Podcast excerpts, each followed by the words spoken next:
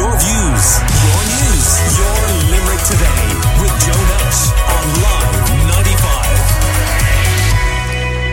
new report from the EY Future Consumer Index has been looking at what consumers are doing and how they're reacting to the cost of living crisis. And on yesterday's show, we had Fine Gael Limerick based Senator Maria Byrne discussing the measures the government are taking in an effort to tackle rising energy costs. The government have taken a number of measures in terms of, uh, you know, giving the companies warnings, and as you say, they're they're not showing it.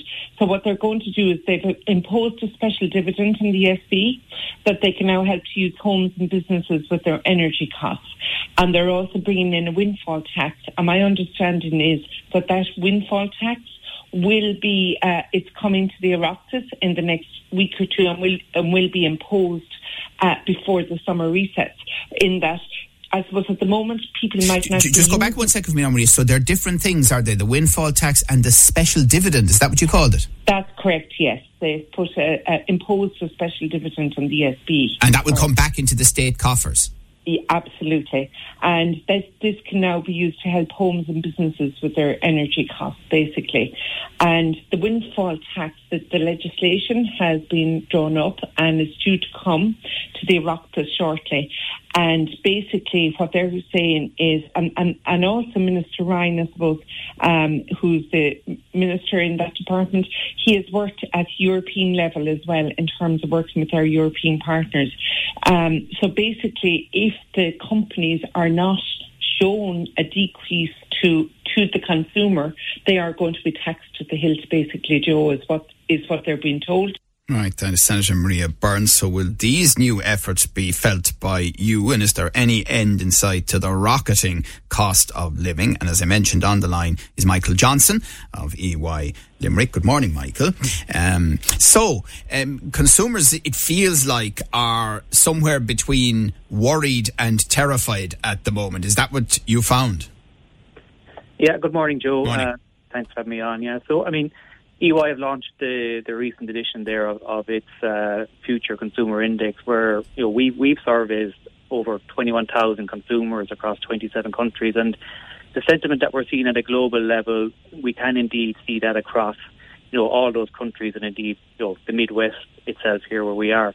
Um, like some of the themes that are coming through on this is that look, there's a huge focus on affordability, uh, getting value for money.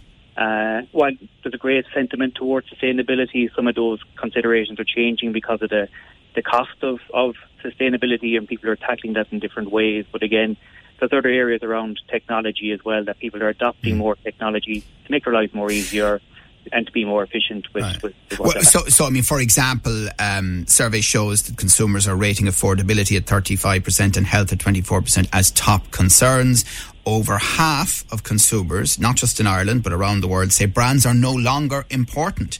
And almost 30% say they've switched to private labels, which I assume means non unbranded labels, and half consider them for clothing, shoes, and accessories. Um, but interestingly, across all income bands, people are generally more frugal in their spending, but those on higher incomes are unwilling to cut back on holidays.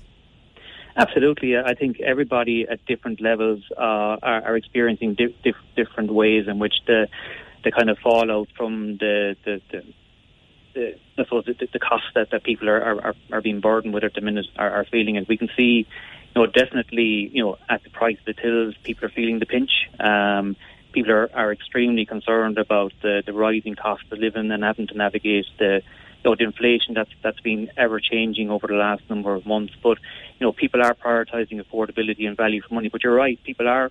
I suppose number one, they're they're looking at the the own brand uh, purchases. They're shopping around. Even myself, you can drive around Limerick and see you know different prices at the forecourt. So so value for money is key. But yeah, there are people who are on you know higher incomes that are still prioritising you know getting that that holiday in. But you know that holiday that they're getting in, you know, will probably be the same holiday from last year, but be a lot more expensive. But you know, over time, I think we- we're all going to start feeling the pinch. But but people are feeling it at different times uh, and at different levels. Yeah, and the thing is, a lot of people listening would say, What more can I do? You know, I am shopping around much more. I am thinking very carefully about my day to day spending, not to mention week to week. Absolutely, and look, that that's that that's a difficult, and, and everybody has to manage their, their their their household budgets. Look, we're dealing with huge increase in, in energy costs, like the, the supply chain disruptions that, that has happened because of the, the fallout of the pandemic and Ukraine, Ukraine war, or having knock-on effect on, on prices prices that, that, that we're paying, and interest rates as well are, are on the up. But look, I think everybody is doing, you know, everybody I think is managing their household budget to the extent that they can absolutely government interventions in Ireland uh, with with energy credits and uh, and and the you know the, hopefully you, proper use of windfall taxes when they come through or if they come through as as mentioned previously. I, I think everybody is is is looking at, at things differently. But look, it does come down to shopping around and overall doing that. It does come down to value for money.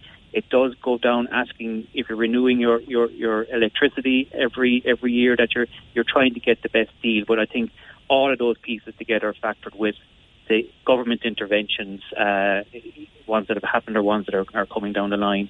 We'll hope that will get us over, over the hump on this. But I think, look, there is, there is, uh, you know, we are hoping that this is not uh, a long-term scenario. Like there is some positivity that, look, within the next three years, that people are feeling positive that they'll be able to come out of this. I know three years is, is a long time window, but mm have to look at this as yeah, yeah. I suppose we have to have some hope. Absolutely. Well, Mike Johnson of EY in Limerick, thank you very much for telling us about the EY Future Consumer Index this morning. Your views, your news, your Limerick today with Joe Nash on Live 95.